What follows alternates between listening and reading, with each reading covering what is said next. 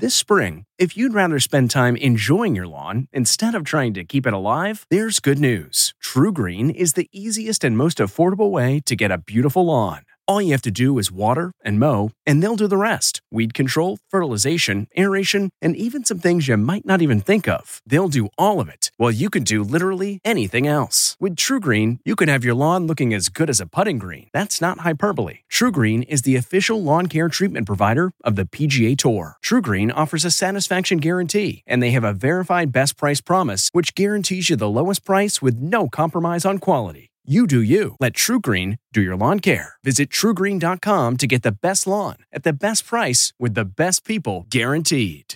Do you ever wonder where all your money went? Like every single time you look at your bank account? Honestly, it's probably all those subscriptions. I felt that way too until I got Rocket Money. Rocket Money helped me see all the subscriptions I'm paying for, and it was eye-opening. Between streaming services, fitness apps, delivery services, it all adds up so quickly. Rocket Money is a personal finance app that finds and cancels your unwanted subscriptions, monitors your spending, and helps lower your bills. Rocket Money has over five million users and has helped save its members an average of seven hundred twenty dollars a year, with over five hundred million in canceled subscriptions. Stop wasting money on things you don't use. Cancel your unwanted subscriptions by going to rocketmoney.com slash Wondery. That's rocketmoney.com slash Wondery. rocketmoney.com slash Wondery. Angie's List is now Angie, and we've heard a lot of theories about why. I thought it was an eco-move. Fewer words, less paper. No, it was so you could say it faster. No, it's to be more iconic. Must be a tech thing. But those aren't quite right. It's because now you can compare upfront prices, book a service instantly, and even get your project handled from start to finish. Sounds easy. It is, and it makes us so much more than just a list. Get started at Angie dot com. That's A N G I, or download the app today.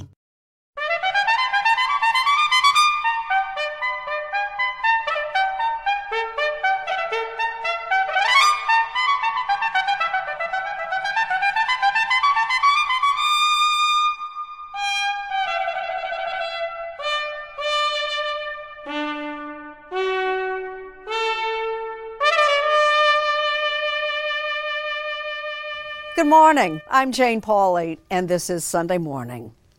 Something's cooking at a lab in California that could forever change life at the dinner table. First, consider this. The chicken and turkey market in this country is a billion-dollar industry.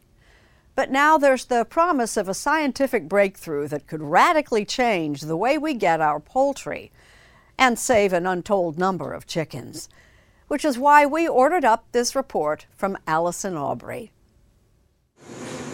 This facility just might be what a chicken farm of the future looks like.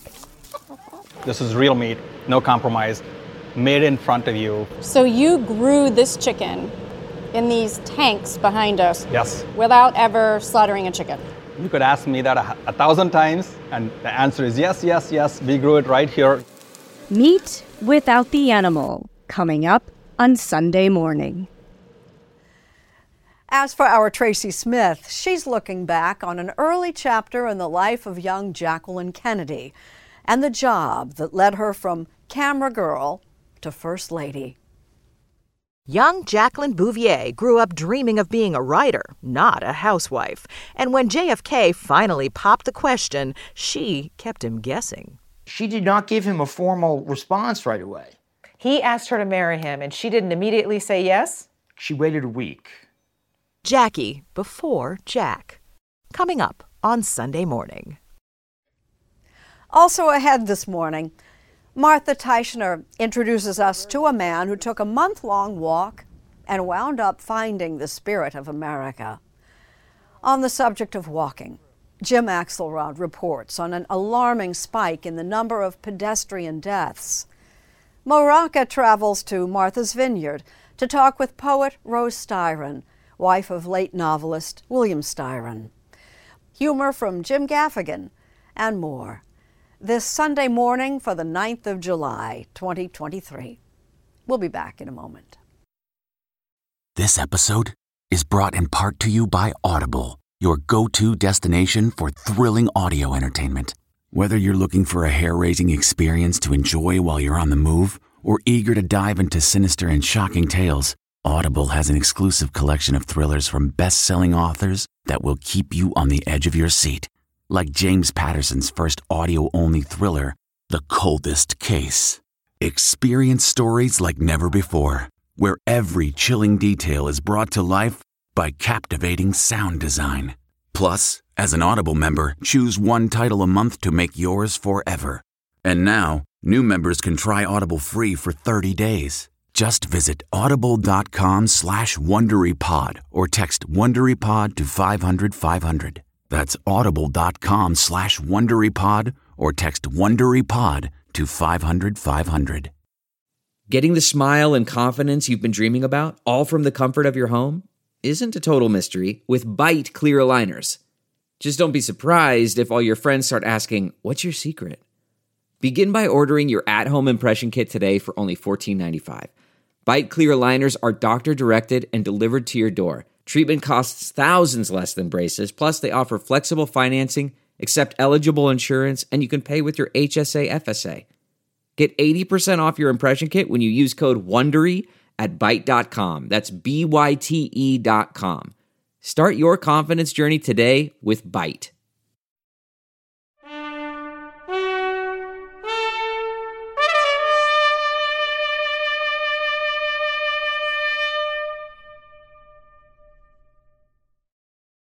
Grilled, fried, or broiled, we love our chicken. Now comes word of an innovation cooked up in a lab that's good news for everyone, especially the chicken. Here's Allison Aubrey of N P R. For thousands of years, humans have slaughtered animals for meat. But Doctor Uma Valeti dreamt of a different way. You don't have to kill a chicken to eat chicken. He figured out how to grow meat directly from animal cells. It's completely different from Beyond Meat or Impossible, which are made from plant-based ingredients, including vegetable proteins. This is real meat, no compromise, made in front of you. So you grew this chicken in these tanks behind us? Yes. Without ever slaughtering a chicken?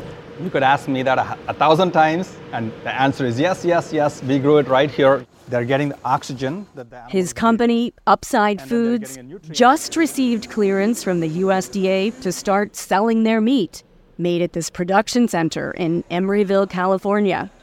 We'll be able to produce fifty to seventy-five thousand pounds of meat every year right away. The process begins here. Animal cells have been extracted from an egg or live chicken. All the cells that make the cut of high-quality cells make it into this seed lab. This is the equivalent of a hatchery. The cells are frozen in tiny vials.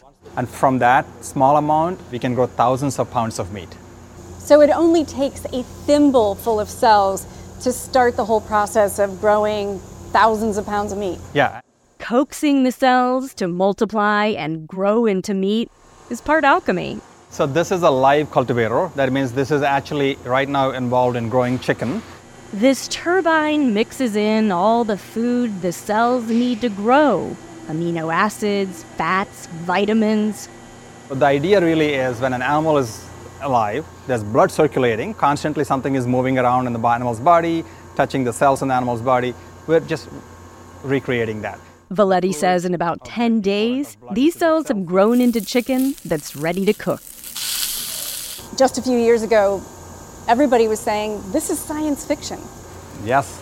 Making fifty thousand pounds of chicken a year, it was, it's like a dream come true. Growing up in India, his big dream was to become a cardiologist, a dream he realized with the help of his parents. They always knew my goal in life was to become a cardiologist, and I only wanted to train at the Mayo Clinic. And uh, I trained at the Mayo Clinic. It was not easy to get there, and it was a lot of work. Working with heart attack patients, his team set out to use stem cells to regrow heart muscle. And he figured, why not grow animal meat in a similar way? I realized that we were raising seventy billion animals every year to feed about seven billion people. When I looked at the environmental impact of that, it was astronomical impact. And the amount of feed that goes to feed animals, to feed us, that equation just seemed wrong. Livestock is responsible for an estimated one-third of all human-induced methane emissions, a potent greenhouse gas. And so, though Valeti loved to eat meat, he had become a vegetarian. But the scientist in him saw a solution, and his father, a veterinarian, was an early supporter. He loved animals. It wasn't just his dad who saw the opportunity. The very first venture capitalist that Valeti wrote to said yes. I did not even know what a V C meant at that point. That was about eight years ago. Now, there's nearly three billion dollars invested in more than one hundred cultivated meat startups around the globe, says Bruce Friedrich. He's head of the nonprofit Good Food Institute, which promotes alternative proteins. Even companies like Tyson and Cargill, the two largest meat companies in the United States, they have both invested in two different cultivated meat companies. A report from Boston Consulting Group estimates that if just eleven percent of meat was swapped for protein alternatives like cultivated meat, by twenty thirty-five, it would have the same environmental impact as switching ninety-five percent of airplanes to renewable energy.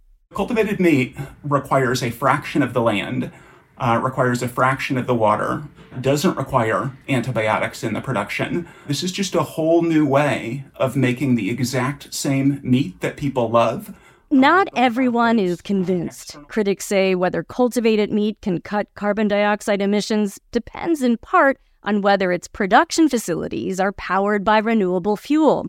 The meat industry currently has the efficiency of its large scale. It needs to compete on price and taste. Cultivated meat already competes on taste. It's already there, but it's got a ways to go before it competes on price. It needs to scale up. So until then, it will be priced at a premium. We got a taste of Upside's chicken, which was pan-seared with white wine, lemon, and butter. Well, this is chicken piccata, presented just like you would get at a wonderful restaurant in your neighborhood. Mm, very chewy. And you want that meat. Definitely the texture yes. of chicken. It, it tastes just like chicken. It is chicken. We've been talking about it. Chicken without killing a chicken. You cannot buy this meat in grocery stores yet, but just last weekend, Michelin-starred chef Dominique Crenn served it to customers for the first time ever in her San Francisco restaurant. For Valeti, Upside's success is bittersweet.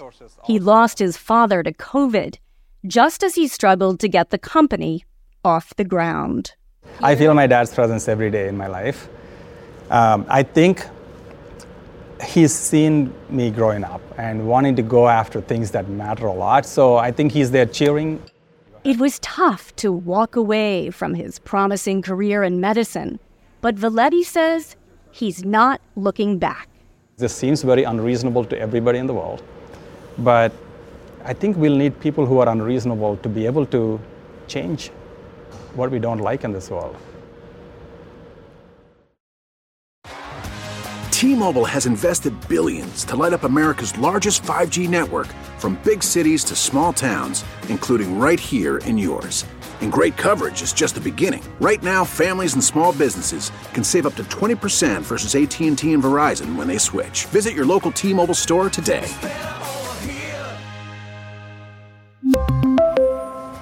Plan savings with three lines of T-Mobile Essentials versus comparable available plans. Plan features and taxes and fees may vary. The comfort of your favorite seat is now your comfy car selling command center, thanks to Carvana. It doesn't get any better than this. Your favorite seat's the best spot in the house. Make it even better by entering your license plate or V I N and getting a real offer in minutes. There really is no place like home. And speaking of home, Carvana will pick up your car from yours after you finalize your offer. Visit Carvana dot com or download the app and sell your car from your comfy place. The dictionary defines ramble as a walk for pleasure without a definite route. Martha Teichner catches up with a man who went on a ramble and discovered America along the way. In March twenty twenty-one, Neil King Junior left his home in Washington, D C and went for a walk. King would walk three hundred thirty miles, all the way to New York City. It would take him twenty-six days. He retraced his steps with us this spring, heading off down the mall with the U S Capitol at his back. Did you feel the weight of who we are now and what we are as a country as you set forth? Yeah, very much so. I mean, this is the front yard, the nation's front yard, and it just seemed like the perfect place to start this walk. Just weeks after the January sixth attack on the Capitol, after a year of COVID. Walking through my first covered Amish bridge. What King experienced along the way, sticking to back roads, would become a book, American Ramble. I had set out with a wonder first stirred by a sickness. A jolt of fear had opened a seam of freedom, and I had slipped through. After a career as a Wall Street Journal reporter, the walk was his way of contemplating America, past and present, and at sixty-one, his own life, after surviving esophageal cancer. I was off to do something that was very pure and basic, which was just to notice things and immerse myself in a in a walk through one spring that had, had kind of cleansed my eyes in some ways, or my spirit. You'll see the exact line between Maryland and Pennsylvania, the Mason-Dixon line. It runs right through the middle of this incredible nineteenth century German farm. The Mason-Dixon line, until after the Civil War, the dividing line between slavery and freedom. King asked himself, whose history gets forgotten and who's remembered? Who are the memory keepers? In the seventeen hundreds, it was a mill and a farm. And the Up the road in York, Pennsylvania, he visited Michael Helfrich, the mayor. In the nineteen twenties, you had the uh, migration of African Americans up from Bamberg, South Carolina, but by the nineteen fifties and nineteen sixties, uh, the, the great fathers of the community decided it was a ghetto, and they used the uh, first use of eminent domain to wipe out the entire neighborhood. What do they want to put in instead? You're standing in it, a park, and then to add insult to injury, they took half of the park and gave it to the industry next door for a parking lot and a new building. The much older Cookus House, built in seventeen forty-one, barely escaped demolition. That is Thomas Paine right there. And Helfrich lives in it and has turned it into a shrine to founding father Thomas Paine, who stayed here during the Revolutionary War. We have here our Underground Railroad conductors. Across town, King met another of York's memory keepers, Samantha Dorm. We have United States Colored Troops. I believe we have about thirty-two um, that fought during the Civil War. Dorm leads the restoration of York's long-neglected African-American Lebanon Cemetery. Since twenty nineteen, our volunteer group coming out here, we've uncovered over eight hundred of the flat markers. The point is to rescue the stories of lives. It makes a difference when you're learning about people who not only look like you, but who are related to you, and to be able to say, I come from greatness. I know now that I'm related to over one hundred individuals on this land alone of my family. Time became a thing that awed Neil King. This is one of the oldest rivers in the world. It's like the fifth oldest river in the world. It's three hundred twenty million years or something, way older than the Nile. As he made his way along the Susquehanna River with Paul Nevin. We have all these different tracks in here. Whose passion is these Native American petroglyphs, possibly a thousand years old. There's a bird track here. We have, this is a little infant-sized uh, human footprint here. And then this is like a serpent would make, a creepy crawly. As King walked, time seemed to slow down and then stop altogether as he found himself among Pennsylvania's Mennonites. He chanced upon this. And then this. Well, the serendipity was the, was the magic. And I met, you know, at so many great people that I almost felt were put there by some higher power to, to interact with me. He drifted from the ethereal to the concrete, to the very real world of everything his walk was not. I have arrived at where I've wanted to come, which is the heart of darkness itself. That is to say, the Jersey Turnpike, I ninety-five, the main artery of commerce for the United States of America. Time took on new meaning as he toured the final resting place of some of that commerce, New Jersey's Middlesex County landfill, with Brian Murray, the man who runs it. We tip about uh, sixteen hundred tons of garbage a day, and last year we buried somewhere around just shy of about five hundred forty thousand tons of garbage. On top of an astonishing garbage mountain that will rise another twelve feet this year.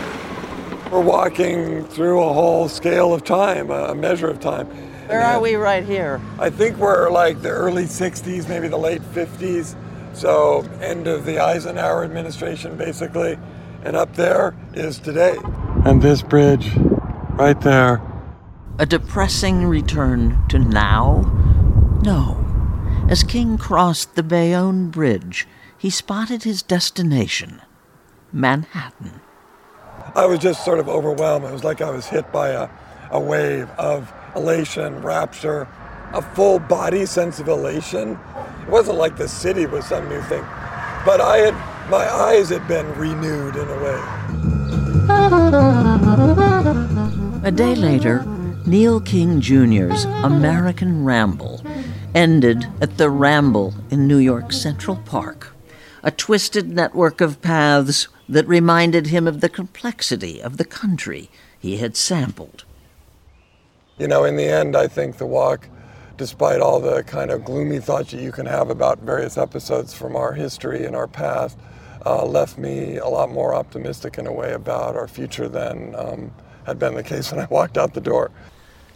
To find gratitude and joy at three miles an hour, traveling light.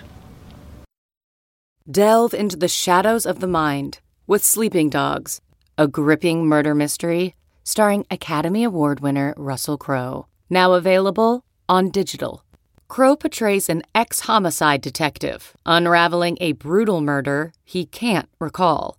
Uncovering secrets from his past, he learns a chilling truth. It's best to let sleeping dogs lie.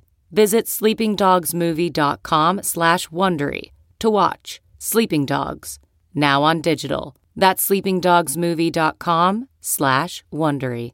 CarMax is putting peace of mind back in car shopping by putting you in the driver's seat to find a ride that's right for you. Because at CarMax, we believe you shouldn't just settle for a car. You should love your car. That's why every car we sell is CarMax certified quality, so you can be sure with upfront pricing that's the same for every customer. So don't settle. Find love at first drive and start shopping now at CarMax dot com. CarMax, the way car buying should be. Your parents warned you to look both ways before you cross. But Jim Axelrod tells us that whatever your age, crossing the street is increasingly dangerous. So this is the Roosevelt Boulevard. This is it, Route one. It's been nearly a decade since a drive down Philadelphia's Roosevelt Boulevard was no big deal for LaTanya Bird. Yes. So it was July sixteenth, twenty thirteen, a very hot summer day. And it never will be again. It's just crazy, this road, and no matter how many times people die on this Roosevelt Boulevard, the, see, the drivers just, they don't pay attention to the speed. LaTanya's twenty-seven-year-old niece, Samara Banks, her four sons, and her sister were walking home on Roosevelt Boulevard from a family get-together. But these two cars came up, and they just hit them so hard. The two cars, street racing at nearly forty miles an hour over the speed limit, killed Samara and three of her sons. To this day, LaTanya blames not just the two speeding drivers, but the design of Roosevelt Boulevard itself, which allows cars to travel at high speeds, and the worst to happen. Could have it happened even if these guys weren't drag racing? Yes, the, the Roosevelt Boulevard, you know, was designed a long time ago. So as time changed, you know, the, the population increased in that area. But as the neighborhood grew around the twelve-lane boulevard, the ways for people to cross did not. As people moved into that area, they had to cross. So how was that person, if they lived on the other side of the Roosevelt Boulevard, how were they going to get across? This is one of the most dangerous streets in Philadelphia, a city that, according to preliminary data, saw fifty-nine pedestrians killed by vehicles in twenty twenty-two, a forty percent jump from the year before. Are the deaths on Roosevelt Boulevard pedestrian deaths caused by automobiles, vehicles? Are they preventable? Yes, they are preventable. It turns out when we build things unsafe for pedestrians, we build them unsafe for everybody. There's really nobody winning in this system.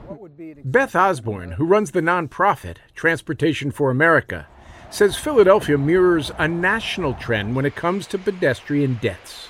More than seven thousand five hundred pedestrians were killed in crashes in twenty twenty-two, the highest number in forty years, and an average of twenty people a day. Who pays the price most often and significantly in this country? Black and Native Americans, by far.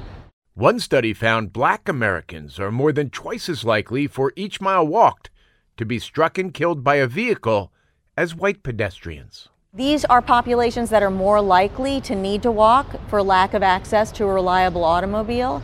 You also, in those neighborhoods, tend to have uh, roadways that were built to get people through them quickly and not necessarily take care of the folks in the neighborhood. And pedestrian fatalities as a whole went up seventy-seven percent from two thousand ten to two thousand twenty-one, after decreasing in the three decades before.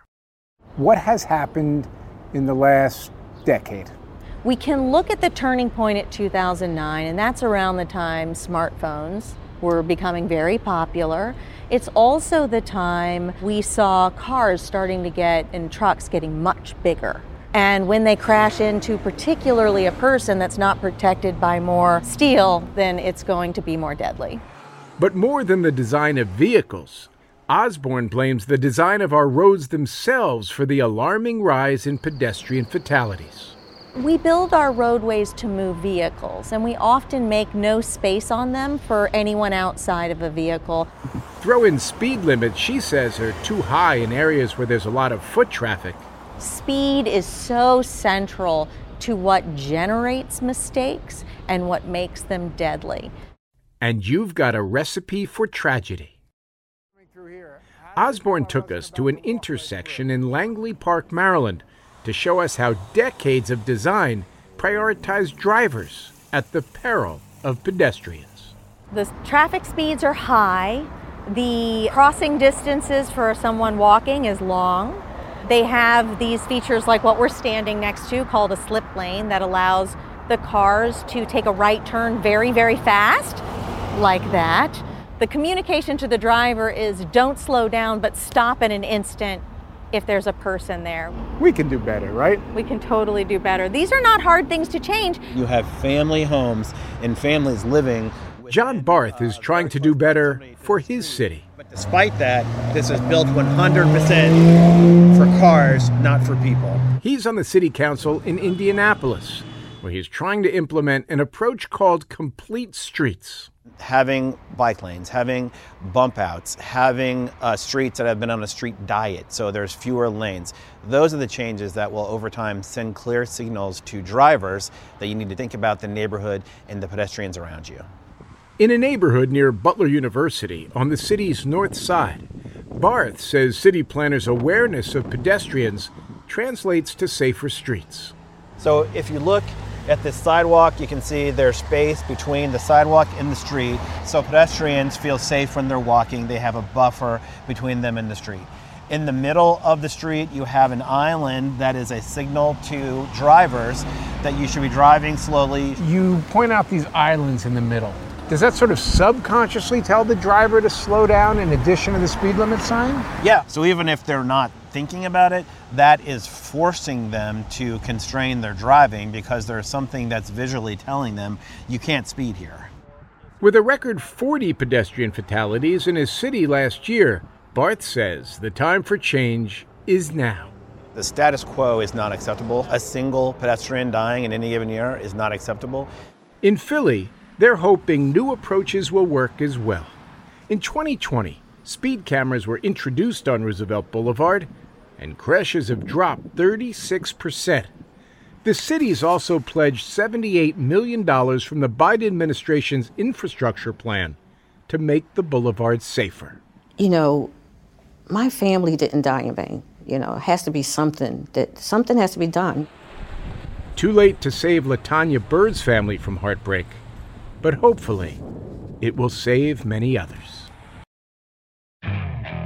Okay, picture this. It's Friday afternoon when a thought hits you. I can spend another weekend doing the same old whatever, or I can hop into my all-new Hyundai Santa Fe and hit the road.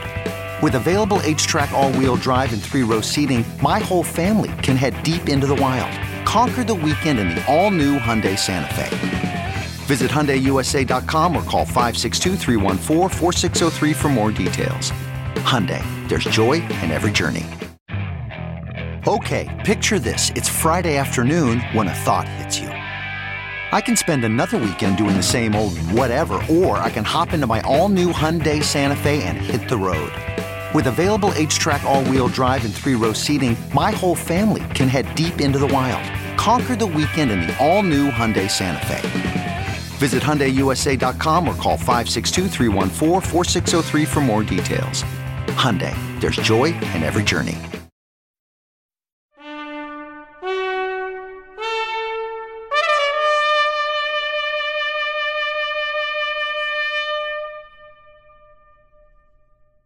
Are you there, Senator? Yes, right here, Mister Morrow. Good evening, sir. Thank you. Good evening, Missus Kennedy. Good evening. Uh, I understand that the two of you had a very much publicized courtship. Uh, how did the two of you meet? We met um, at the house of a friend about two years ago. Before becoming American royalty, Jacqueline Bouvier was a working woman. And as Tracy Smith tells us, her first big job led to a life-changing first date. Missus John F. Kennedy, third youngest of the twenty-nine wives to live in the White House. If you were alive in February of nineteen sixty-two, there's a good chance you saw this. Missus Kennedy, I want to thank you for letting us uh, visit your official home. First Lady Jacqueline Kennedy's tour of the newly restored White House was broadcast on all three T V networks to an audience of about eighty million. This is wallpaper that was printed in France about eighteen thirty-four. It's all scenes of America. Those are beautiful wing chairs over there. They are pretty. But people who knew her well say that the real Jackie was not at all like the flawless figurine who appeared on screen. It seems that some people assume that the most interesting thing about Jacqueline Bouvier is that she married a Kennedy. You know, I think the presumption has been that uh, her life only became interesting after she married him, when in fact, because she was so interesting, he married her. I'm good. Carl Sferrazza Anthony is author of a dozen books about first ladies. His latest, Camera Girl, by an imprint of our sister company Simon and Schuster, is about Jacqueline Bouvier before everything. A young woman who once wrote that her ambition was not to be a housewife. She had a, a rather dim view of marriage. She felt very strongly, even as a young woman in the early nineteen fifties, she should not marry before she had somehow established herself.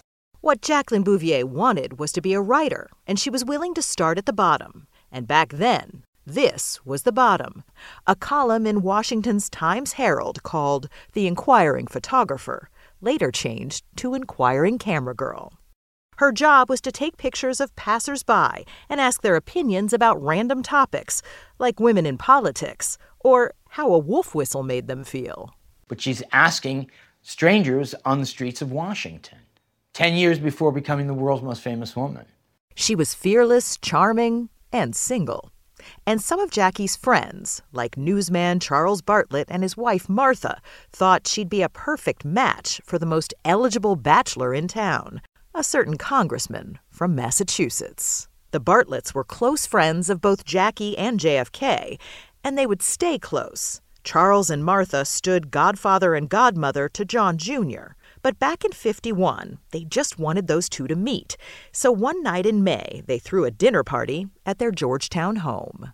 Now, this is the part of the story where we usually say, eh, that's ancient history, that there's no one alive today who remembers what happened on that night in Georgetown seventy-two years ago.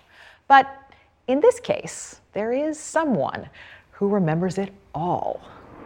Stand here, for instance. Learn how to balance things. See how the room is balanced? Yes.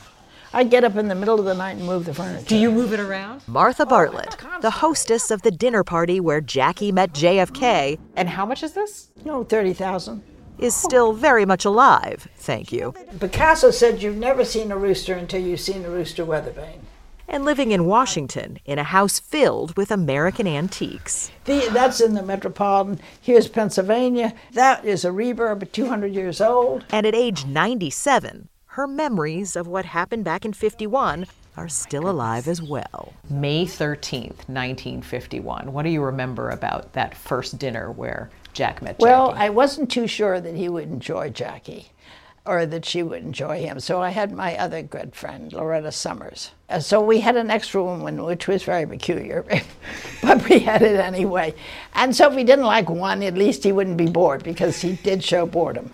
Uh, Do you remember the menu?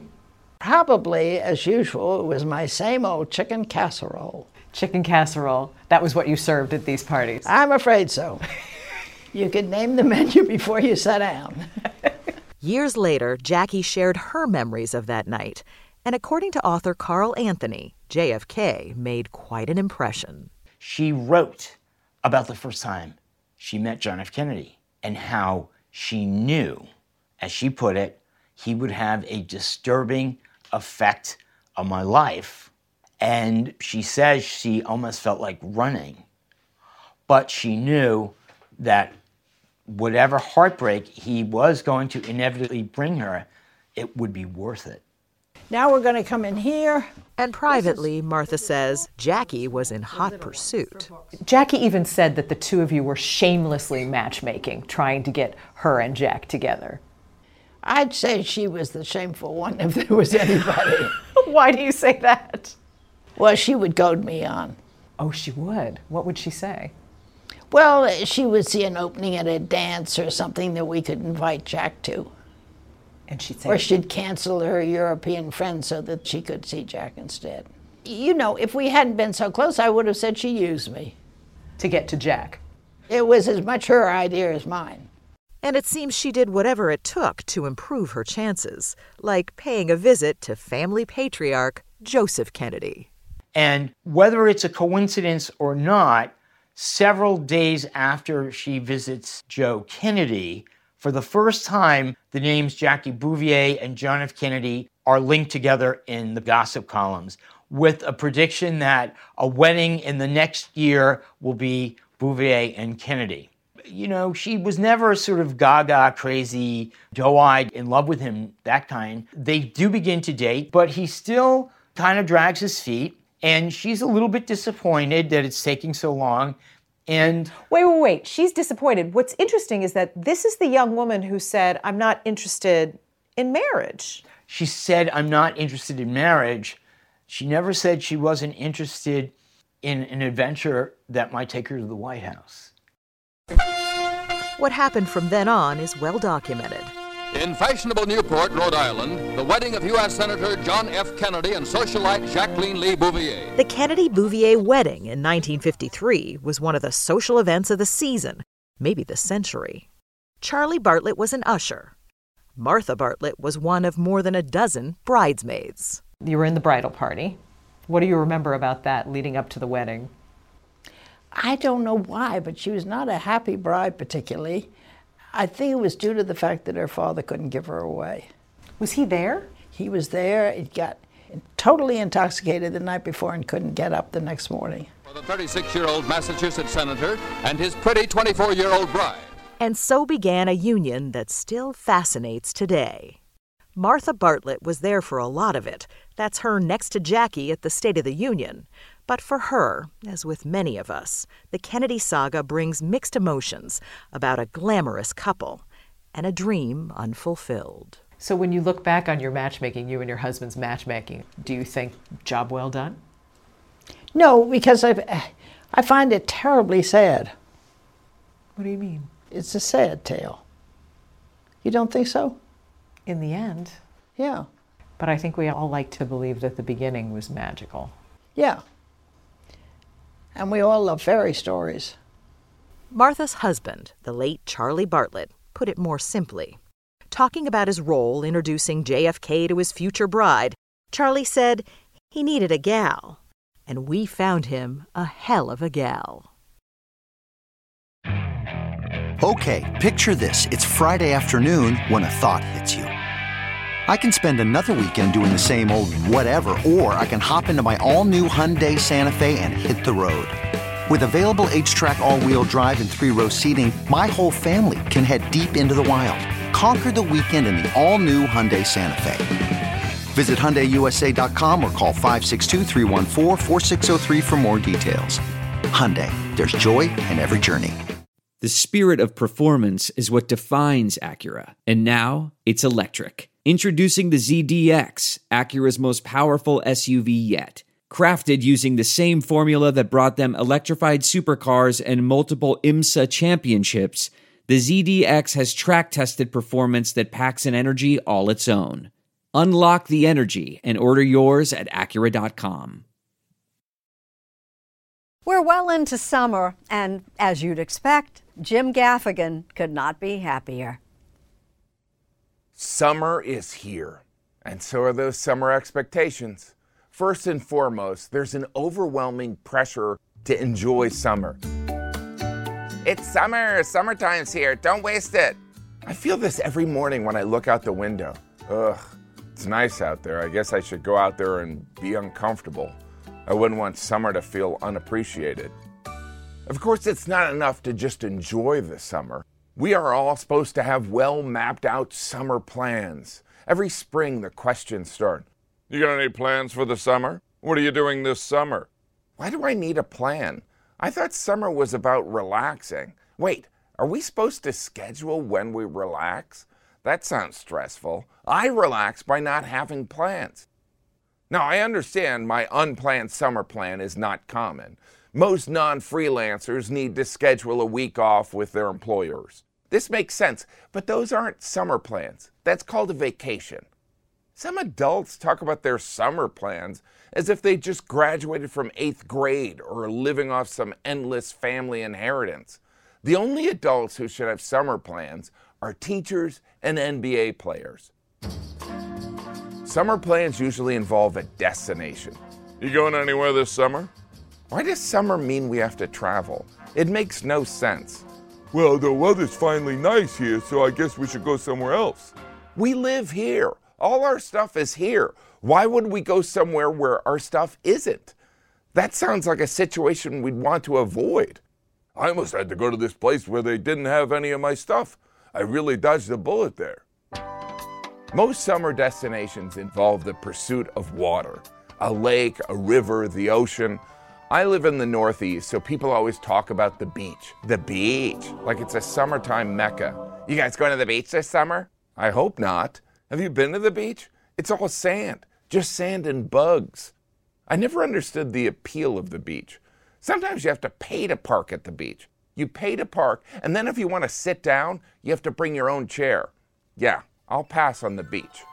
My favorite thing to do on a beautiful summer day, take a nap, dream about fall. Ah.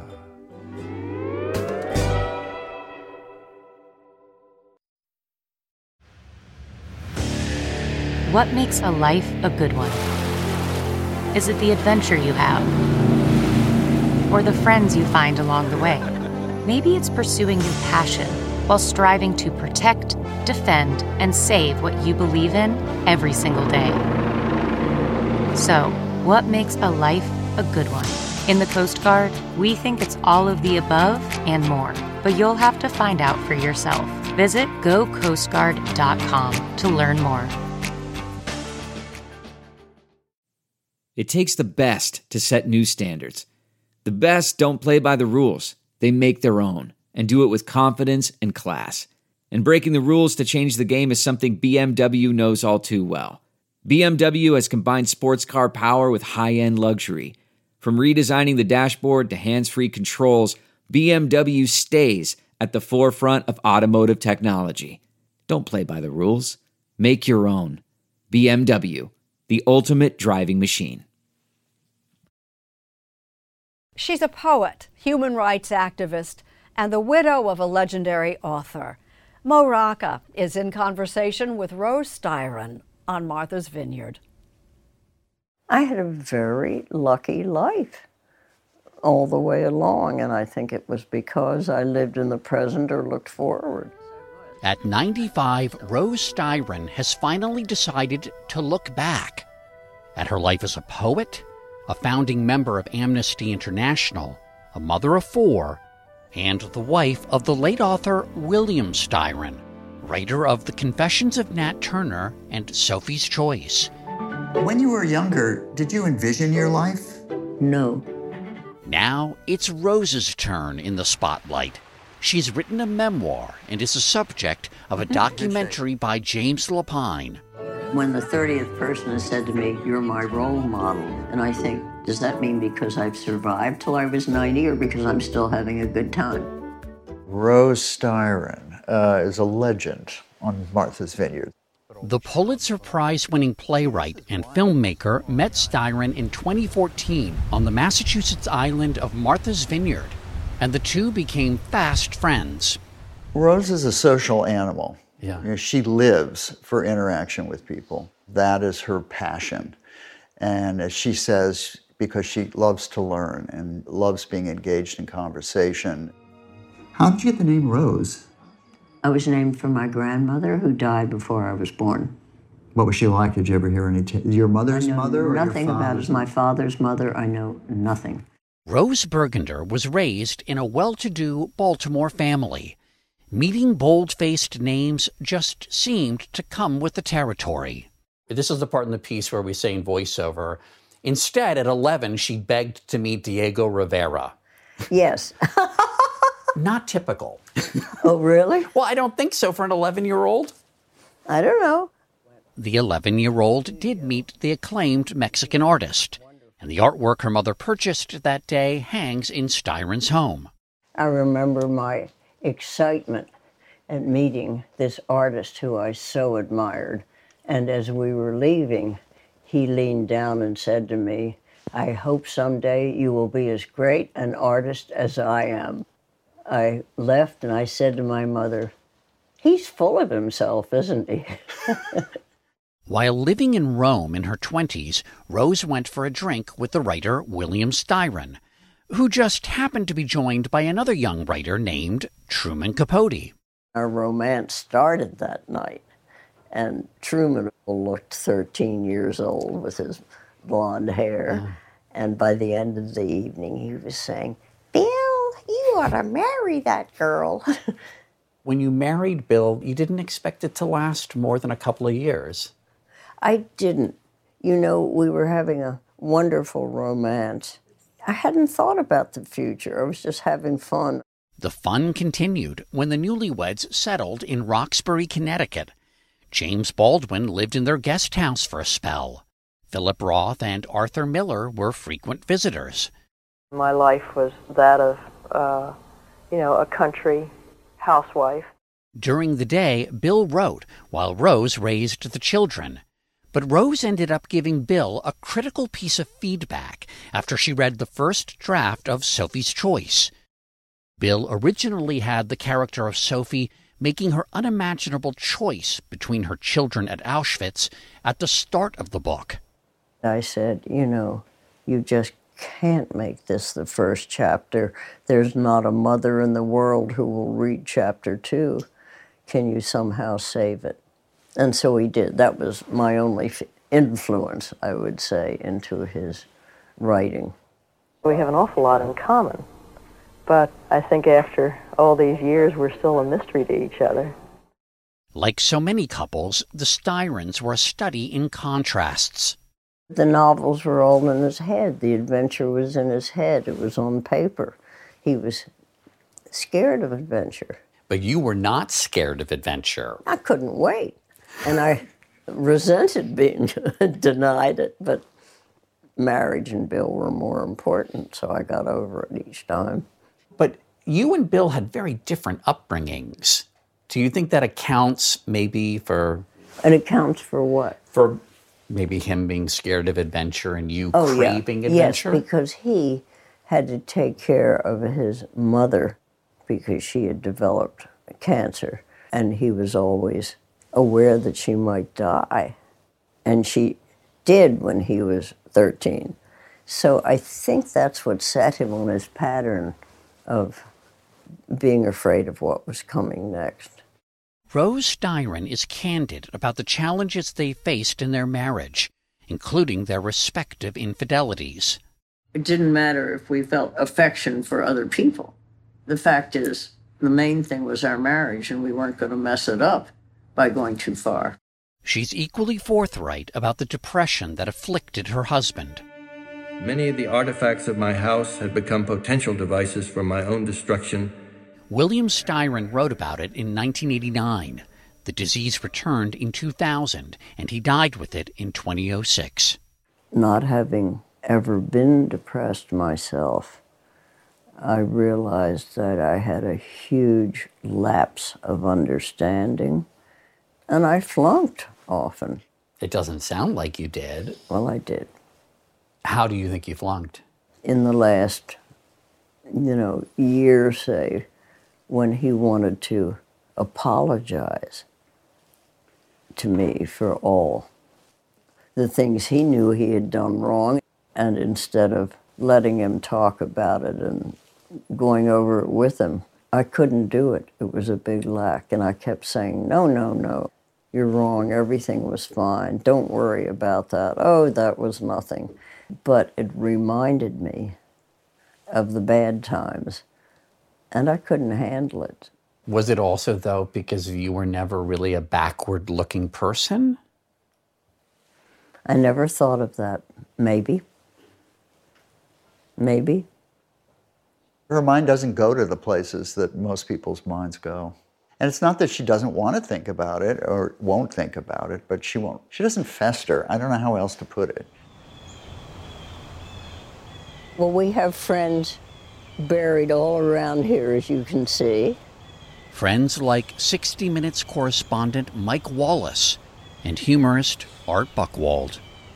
So I guess I'll be right there sometime. Not for a while. I hope not. But I like that there are flowers coming up, as this was, is where I'd be buried.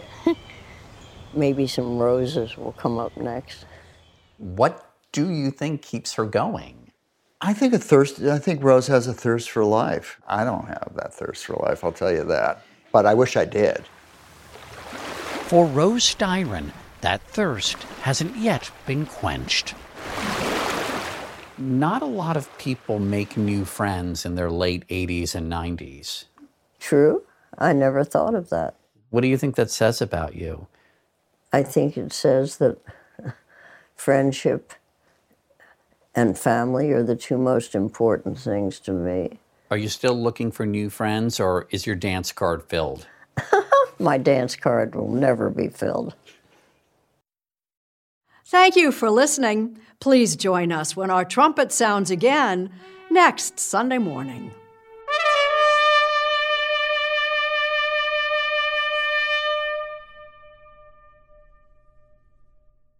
If you like C B S Sunday Morning with Jane Pauley, you can listen early and ad-free right now by joining Wondery Plus in the Wondery app or on Apple Podcasts.